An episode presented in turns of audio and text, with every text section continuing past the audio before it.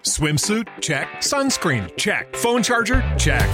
Don't forget to pack the 5 Hour Energy. It fits great in a pocket or carry on, and the alert feeling will help you arrive ready for anything. Now get 20% off when you use code 5HE Travel at 5hourenergy.com. Expires April 30th. One time use only, not valid with other discounts. Remember, visit 5hourenergy.com and use code 5HE Travel to save 20%.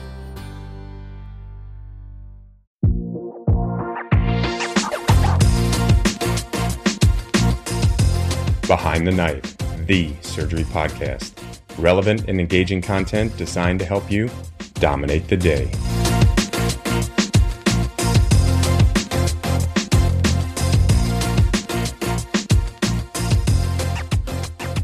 Thanks for tuning in to Behind the Knife. We have one quick announcement before we get started that will be of particular interest to anyone preparing for the oral boards. Recently, the good folks at Caliber Boards reached out to us to introduce their oral board review platform. Caliber offers live mock oral boards with top notch examiners at times that are convenient to you. You schedule the time. We had a chance to kick the tires, look under the hood, and take Caliber for a ride. And really, we think it's a fantastic resource that complements our oral board review very nicely. And to be clear, this is not a paid advertisement, but Caliber did want to extend a special offer to BTK listeners. So uh, we couldn't say no. They're offering only $25 for a full session. That's over 40 minutes. That's $125 off. Uh, so again, $25 for a single session using coupon code BTK2023 at caliberboards.com. Again, coupon code BTK2023 at caliberboards.com. Hey everyone, it's great to be back with you with the University of Washington's Minimally Invasive Surgery team. As always, I'm Mike Weykamp and I'm joined by doctors Nicole White, Andrew Wright, and Nick Citrullo. We're really excited about today's clinical challenge episode, which is going to be a little bit different than most. Instead of focusing on pathology of our patients, we're going to flip things around a little bit and talk about the physical toll that surgery takes on us as surgeons and how we can mitigate some of the physical stresses by focusing on improvements to our ergonomics. To frame this discussion, we're going to talk about the physical consequences of open, laparoscopic, and robotic surgery uh, can have on a surgeon's body and go over some tips and tricks on how to avoid these issues and address them if you're already dealing with them. Dr. Citrullo, you want to kick things off for us? Thanks, Mike. I'm very happy we're discussing this topic as this is something that I did not discuss at all in residency or fellowship and think it's something that the earliest levels of trainees need to pay attention to.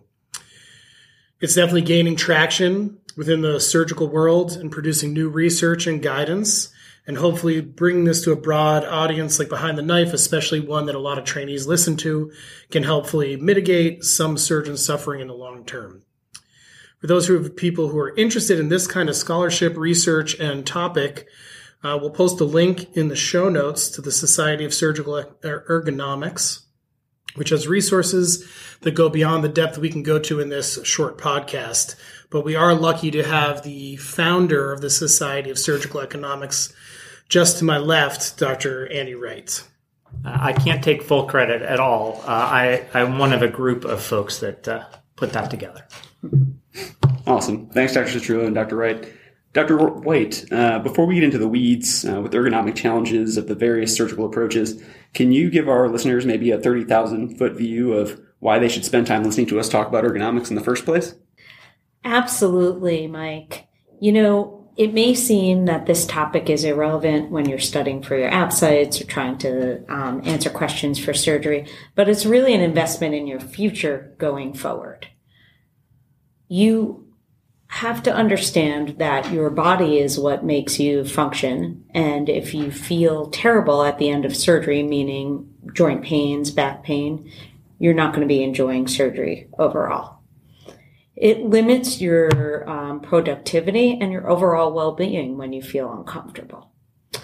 To give you a sense of how widespread and costly surgery related injury is, some of that excellent research Dr. Citrullo just mentioned has demonstrated that when surveyed, 87% of surgeons experienced work related pain in seven, in the prior seven days, and that more than one in five surgeons have missed work as a result of surgery related injury. Over a third reduced their operative volume because of such injuries. In fact, Two of our partners have recently had to sustain um, time off, long term time off, because of ergonomic injuries. This is a topic that directly impacts our ability to take care of our patients, meet our obligations to our partners, and continue to find joy in surgery over the course of our career. Well, you know, I have to admit that as a trainee, a large part of what drew me to surgery in the first place was this ethos of patient and team before self. But it really seems like the double edge of that mindset um, is that it creates a negative connotation around acknowledging the fact that we're human and that performing surgery hurts. Uh, those numbers make me wonder if the grin and bear it sort of mentality isn't a little bit short sighted, even if our intention is to prioritize our patients and our teammates. Anyway, uh, with that said, Dr. Wright, how about we dive into some of the ergonomics of open surgery in particular? Can you help us understand the toll that open surgery takes on a surgeon's body? Yeah, absolutely. Um, I think we could have a whole podcast episode about um, open surgery, lap surgery, and robotic surgery. So this is really just going to be a high level overview. Um, but hopefully, this will be a primer and sort of a, a, key to start thinking about these these sorts of things. I think all three of us on this podcast have suffered our own issues. I know I've had to take time off at at least two points in my career because of ergonomic injury. One one for my back and one for chronic elbow tendonitis. Um, so these things are are real and they they affect our lives as surgeons. Um, so you know, I like to think of myself as a surgeon as like a high performance athlete. And just like any high performance athlete, you have to take care of your body so you can perform uh, on a high level at any time. Um, although I like to think of myself as an athlete, surgeons are also manual laborers, and we uh, stand in awkward positions in a harsh and unforgiving environment for hours at a time. Um, we put up with workplace conditions that factory workers don't have to put up with. And if OSHA ever came in and actually looked at the way we work, they would probably shut us down. Uh, you know, our techs get to take breaks. We don't take breaks. Uh, we really live in an environment that is uh, a setup for failure. Uh, and our workplace doesn't really care. The hospital has no vested interest in protecting us. So if we want to protect ourselves, we have to advocate for our, our own selves and our own profession. Um, we also have this uh, awkward issue that all of our tools are made for a one size fits most. Uh, instead of having tools that fit the patient, we have to fit ourselves to the tools. Uh, it's not just about hand size or height. Uh, we have a diversity of surgeons now, and we can't just all use the same tools that were developed, you know, 30 years ago by a team of all white male six foot tall engineers. Uh, so, uh, so we again, we just have to advocate for ourselves on this. Thanks, Dr. Wright. I'd love to sort of talk about the cultural piece of that and how things came to be this way. Uh, but for the sake of staying on time, do you have any advice for our listeners about best practices, in particular for open surgery? Yeah, I think that needs to start, and this really goes for any type of surgery, not just open surgery, but it needs to start before the operation does. Um, so we should think about our OR setup, our equipment choices, uh, our room setup, um, and and you could really think about this as being part of our pre-surgery timeout. Just like we're going to think about, okay, what staplers am I going to need, and what antibiotics are going to, we going to give the patient? We need to think about ergonomics during that initial uh, uh, setup time. Uh, things like making sure that you have a table height or that you have the steps that you need. Uh, or how are you going to get your headlights and your loupe set up? Uh, all of those play a role in this. Uh, things like learning how to use a Bookwalter or an Omni uh, retractor so that you can uh, set up the room to protect your, your own back and your own neck. Uh, I mentioned headlights and loupes. there's some good evidence that those increase the strain on your cervical spine significantly.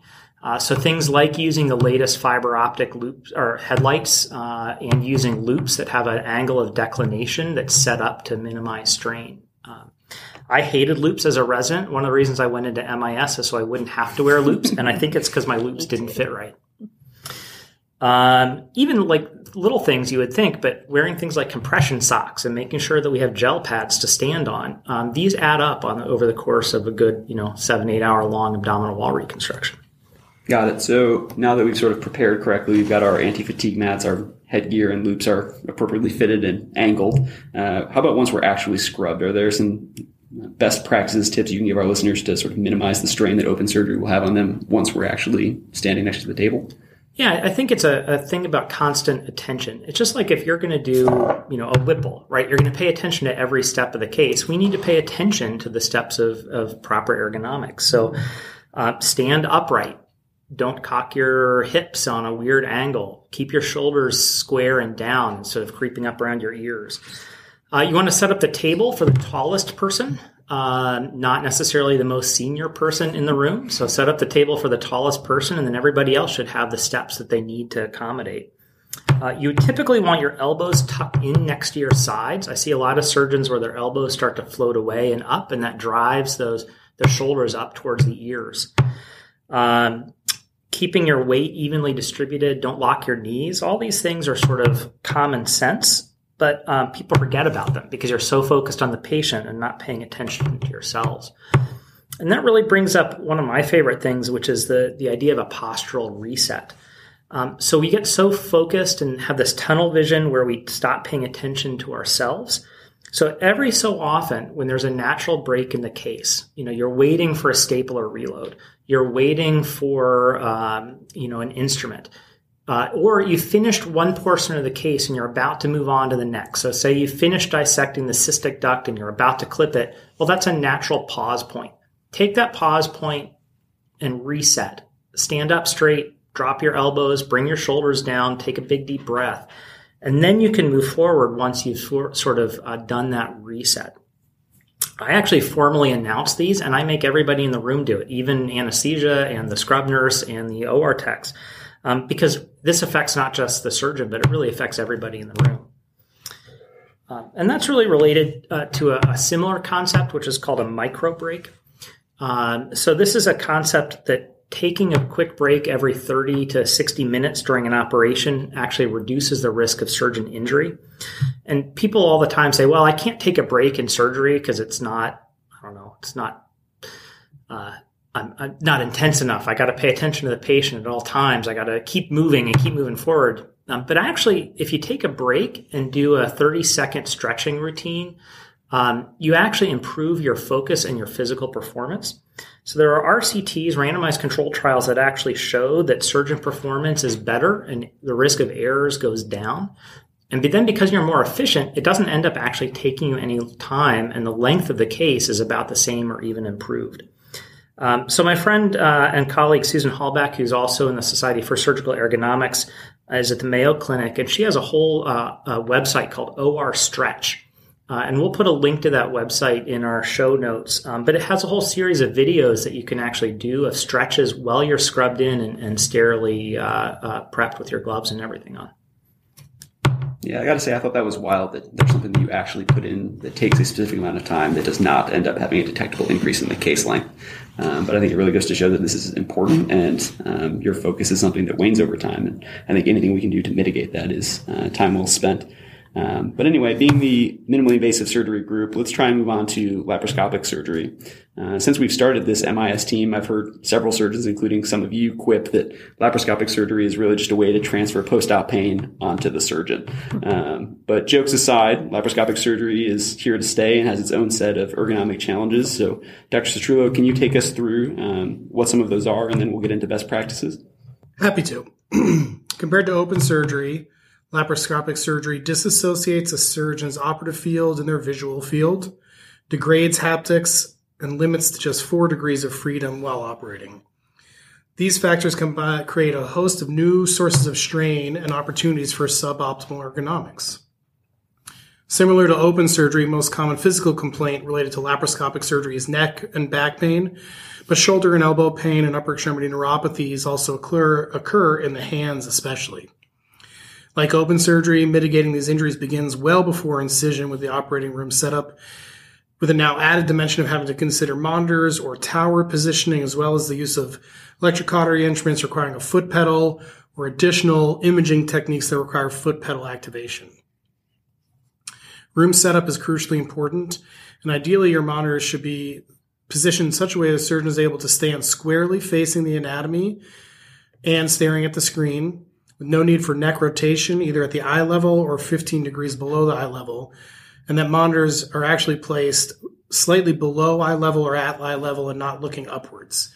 If you're doing the sniff position like we do for intubation, your neck is not in a good position during laparoscopic surgery. Think about how you read a book, a magazine, or your phone. We almost always tilt our head downwards and shift our gaze downwards, which is the opposite of the common setup for laparoscopic surgeries. The other thing to consider is how to best position the patient. In Europe, for example, laparoscopic cholecystectomies are done with a split leg table frequently for better surgeon ergonomics uh, to not be facing sideways at the table and operating. But ideally, you just stand with your feet and hips squarely facing the operative pathology. But unfortunately, as we know, the patient's legs, the head of the table, and the, the current setup in the operating room for how the patient lays often get in the way and limit the real estate available for the surgical team. Making sure to tuck arms and appropriately pad pressure points uh, will help this. But really, the consideration when you're doing upper abdominal quadrant cases, when you're doing um, adrenal cases, when you're doing spleen cases, you're going to be in a less than optimal physical position and trying to minimize the extraneous strain on your system and your body is really important. From personal experience, I developed significant shoulder pain and arthropathy uh, from doing uh, hiatal hernia surgery during fellowship because um, I often had to chicken wing my left arm out, putting a lot of strain on my shoulder. So laparoscopic surgery certainly has its own issues. And this doesn't even talk about thumb neuropathy occurs from putting your fingers too far into laparoscopic instruments and things like that, which is really beyond the full scope of this talk. And the last thing I'll say before I let our other colleagues chime in on comments about this is uh, I can tell you that Dr. Andrew Wright has helped me personally in this, as he has many, many people uh, using the Bookwalter in the most efficient way. And if I hear anybody ever say, quote unquote, princess pads in my room, they are kicked out and not invited back because that is the worst term ever described. Before Shopify, were you wondering where my sales at? Now you're selling with Shopify, the global commerce platform supercharging your selling. You have no problem selling online, in person, on social media, and beyond. Gary, easy on the cha-ching. oh, sorry, but my Shopify sales are through the roof. Start selling with Shopify today and discover how millions of businesses around the world use Shopify to ignite their selling. Sign up for a $1 per month trial period at shopify.com slash listen. Shopify.com slash listen. With LinkedIn Jobs, we tap into a network of more than a billion professionals to help you find quality professionals quickly and easily for any role you need. Marketing wizards? Found them. Software engineers? Found. That project manager I could never seem to hire? And found. LinkedIn Jobs quickly matches your roles with candidates with the right skills and experience. In fact, 86% of small businesses get a qualified candidate within 24 hours. Post your first job for free and get started at linkedin.com slash spoken. That's linkedin.com slash spoken. Terms and conditions apply. Dr. Citrullo, so something that I haven't really thought about much since we started talking about ergonomics with this team was table height, particularly with laparoscopic surgery. Can you sort of give us some insights on how you think about that and how it differs maybe even a little bit from open surgery that Dr. Wright's already touched on? Definitely. Similar to open surgery, there are def- some uh, concrete steps that can be used to create an ergonomically friendly common working height amongst the members of your team, especially when they differ in height. What's unique about laparoscopy is the length of the instruments in our hands are often working six inches to a foot above the actual patient. And the patient positioning, including Trendelenburg or reverse Trendelenburg, uh, can increase the height of our hands are working at and increasing, making the challenge to keep our shoulders down and elbows close to your body even harder.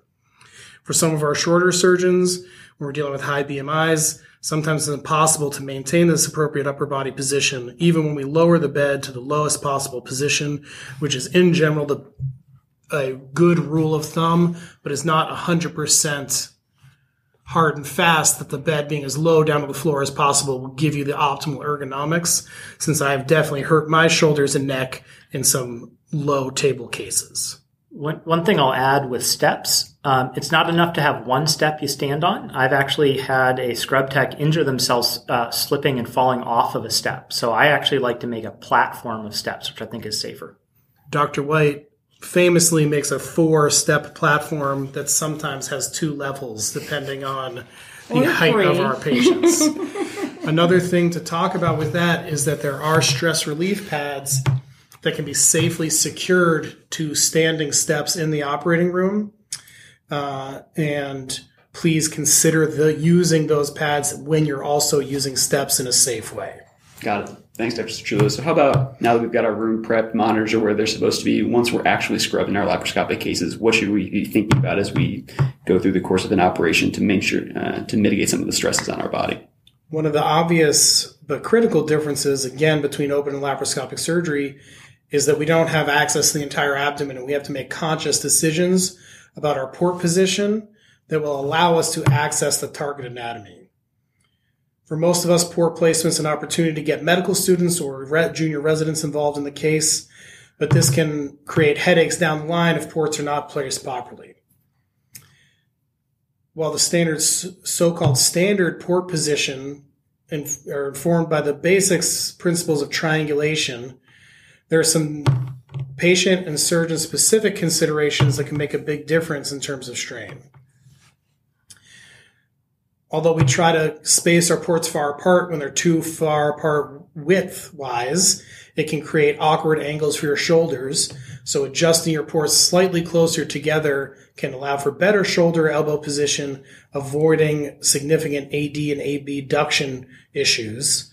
And for larger patients, when you're examining the contour of the abdominal wall, this can create stress on our instruments and our bodies. I'm sure everybody has seen a port or a scope start to bend as we're pushing down really hard on it. And that's usually a patient position problem where either tilting left or right or Trendelenburg or reverse Trendelenburg can help. Putting your ports perpendicular to the fascia and not perpendicular to the floor is also crucially important because if a port is skived, you then have to work at that angle. Whereas if it goes in perpendicular to the tissue, you have a much greater range of um, freedom and flexibility. Once your ports are in place, your ergonomic principles again are to keep your shoulders down, your elbows at your side, making it similar to uh, open surgery. And the idea of postural resets, I think, is crucially important, especially in laparoscopy where we really get tunnel vision staring at a screen. One of the most common bad habits I've noticed in trainees and junior partners is a tendency for the non-retracting hand to get static and awkward and to clench up. So taking your hand out of the instruments and using more ergonomically friendly grips on instruments is certainly something that's important. Yeah, Dr. Citrullo mentioned earlier about uh, numbness in the thumb. That's actually something I lost feeling in my thumb for about six weeks as the MIS fellow. Uh, until I learned you have to uh, change the grip on your instrument, especially when when you're in that static hold for a long time. So I had the same thing happen to me during fellowship: hyper, hypothenar nerve palsy. Yep. Yeah, I gotta say, even as a, a, mid-level resident, that's happened to me several times, and it lasts for days or weeks, and it's a little disconcerting. Hoping that that feeling will come back. Um, so, I guess just for the sake of time here, let's move on to robot-assisted surgery. Uh, Dr. White, if the hype is to believe, be believed, uh, robot surgery is the silver bullet for surgeon ergonomics, uh, and I think you probably do more uh, robotic cases than any surgeon I've ever met. Is it hype, or is there something to it?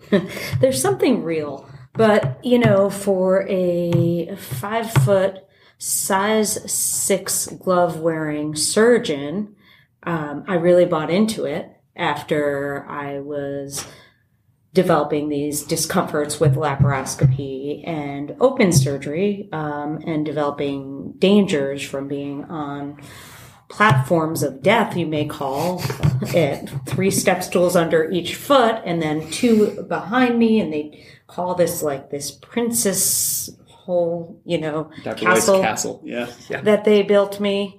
Um, and then I decided, then I discovered the robot where I could actually sit down, which is great. But then your, all your issues come from repetitive use issues, right? So you're just transferring, um, the issues onto what you're doing more of, which is the robotic surgery. And they're different movements. Um, so the reality is, is what Dr. Citrullo said is open transfers onto laparoscopic, laparoscopic transfers onto robot. Um, the nice thing about the robotic platform is the console is actually built um, for you. So if you engage it correctly, um, you can mitigate some of the issues. So making sure you're um, appropriately flexed at the surgical spine and avoiding any hunched over issues. Um, the constant repetitive movement of the fingers um, is the injury that I got, which is trigger finger of my left middle finger from um, squeezing and clutching. And what you have to remember is you're feeling with your eyes, so you actually are can really have a death grip with your middle finger, um, which can develop some discomfort. Um, for cases that require a bedside assist, um, there are also issues uh, about the robotic arms that can actually hurt your assistant if you're not careful. I've been your assistant a couple of times, Dr. White. I know all about that. Um, but anyway, it sounds like it's a different set of ergonomic challenges, but challenges nonetheless. Uh, can you take us through some best practices that you've come up with to sort of minimize the exposure to unnecessary strain doing as many robotic cases as you've done? Definitely. Um, a lot of these points will be analogous to Dr. Wright and Dr. Citrullo's um, discussion of open and laparoscopic. Okay, so we're talking about bracing. There's a tendency amongst early robotic series to allow their hands to drift upwards off the armrest. So similar with the chicken wing that Dr. Citrullo describes. So I'm always pointing out to the residents, remember to clutch, put your arms down. Um, remembering to do postural resets, like what Dr. Wright said, um, constantly during the procedure is you, you get so tunnel visioned and you have to remind yourself to move your arms in, sit up straight, um, don't hyperextend your back. Um, there is um, the saying that AB C's of robotic surgery always be clutching, which is something that I always hear Dr. Citrullo um, tell residents, and that certainly helps. There are also a few other ergonomic things uh, unique to robotic surgery. So take the time to create your own custom profile in the console. And actually, when you're a resident taking, you know, in the if there's not a teaching console and the attendant says you have five minutes to do this, go to your profile. You know, that time is not going to be going to go away from your um, ability to participate in the operating room. And save that so that it's comfortable for you. And then ask ask someone to look at you. And i frequently do ask the nurse and say hey do i look right? Does my you know is my body up straight? Am i leaning too much? Um, a locked chair is great um, and really make sure you're not drifting. I've definitely had this issue before. Um, you need to be engaged in the console. Um, you need to keep your knees and elbows approximately 90 degrees to each other. And then when it comes to an assistant, so it's really important, appropriate trocar placement, but that's for a different podcast on robotics. But to remember that if you are the person placing the assistant um, port, you have to place it behind um, the camera. So it has to be triangulated between ports to avoid for your safety as the assistant actually so you, you don't get beat up by one of the robotic arms awesome Thanks, Dr. White. Really insightful stuff as always. Um, for the sake of time, there's a handful of other quick topics I wanted to address before we close things out. Uh, Dr. Wright, I know you have some thoughts um, about how surgical culture impacts our physical well-being and longevity, particularly with respect to ergonomics, and I was hoping we could spend a little bit of time just touching on that.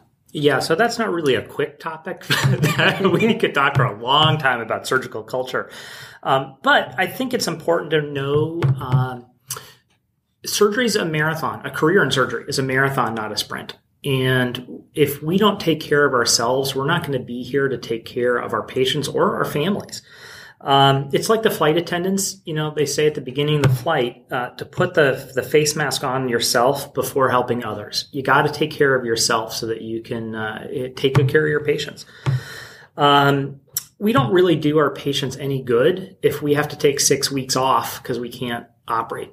Uh, so I think things like talking about this is actually really important. I mean, it's something all surgeons deal with, and we don't really discuss it. Uh, we need to talk about it with our trainees, and our trainees need to start some of these practices when they're young. Because I still deal with some back issues that started when I was a resident. Um, even things, silly things like um, transferring a patient from the bed to the table. Like that's how I hurt my back the first time, right? Um, I think we need to get more uh, uh, diverse surgeons involved in product development and working with industry. Uh, our instruments were not designed for the diversity of surgeons that exist today. Uh, and I think um, uh, uh, normalizing the fact that we're all human. Um, and that goes not just for ergonomics, that goes for everything in surgical culture. But uh, but since we're talking about ergonomics now, I think we just have to recognize these things and, and pay attention to them. Um, I also think uh, one last topic I just want to throw out there is that you can prepare yourself physically for the operating room. And um, there's some good evidence that surgeons that exercise have better quality of life and less burnout. Uh, and but despite that, most surgeons don't get the recommended amount of exercise. Uh, and aerobic exercise is great, but you need to do some core strengthening. Uh, so some people get it through yoga or, or lifting. Uh, I get it through Pilates, but but you really need to do that to prepare yourself for the operating room. Uh, and then the last thing I'll throw out there, Dr. Citrullo mentioned the Society for Surgical Ergonomics. It's a great society. It's really welcoming of residents as members. And so I would uh, encourage anybody listening who's interested to check us out. Thanks everyone for a really great discussion as always. Uh, since we've been at this for a while now and covered quite a bit of ground, I'm going to try and pull things together for some take home points. Uh, first, I think it's obvious now that surgery is a contact sport and like contact sports, injuries are common, uh, but we have the potential to reduce our um, exposure to these sorts of injuries uh, by taking proactive steps to protect ourselves. Uh, in open surgery, uh, this means things like standing upright, keeping our weight balanced, and trying to consciously control the tendency for our heads to drift over the field and uh, bending our cervical spines. Uh, and if you're using adjuncts like headlights and loupes to make sure that these things are properly calibrated so that they don't encourage poor posture. For laparoscopic surgery, uh, as Dr. Citrullo mentioned, room setup and port, uh, port placement set the tone for the whole case and should not be done as a as an afterthought. Um, and you have to think about how things like port placement will affect your neck and shoulder positioning and elbow positioning throughout the case. Uh, and we all, especially as trainees, need to pay particular attention to our non-dominant hand and uh, as chicken winging, as my attendings like to describe my my operating. Um, and finally, for robotic surgery, um, uh, optimal ergonomics involve having your knees and elbows at approximately 90 degrees and your forearms almost always on the armrests, and to be focusing on always being clutching the ABCs. Uh, and then finally, don't forget about how your behavior at the console might be affecting your poor assistant at the bedside. Um, finally, even if you do all these things and perform surgery as thoughtfully as you can, it will still take a toll on your body. And it's important that we take care of ourselves and our teammates uh, when injuries do occur so that we can continue to take care of our patients for the whole uh, of our careers. Uh, that's all we have for you this time. We appreciate you tuning in as always. And until next time, dominate the day. Be sure to check out our website at www.behindtheknife.org for more great content. You can also follow us on Twitter at Behind the Knife and Instagram at Behind the Knife Podcast. If you like what you hear, please take a minute to leave us a review. Content produced by Behind the Knife is intended for health professionals and is for educational purposes only. We do not diagnose, treat, or offer patient specific advice. Thank you for listening. Until next time, dominate the day.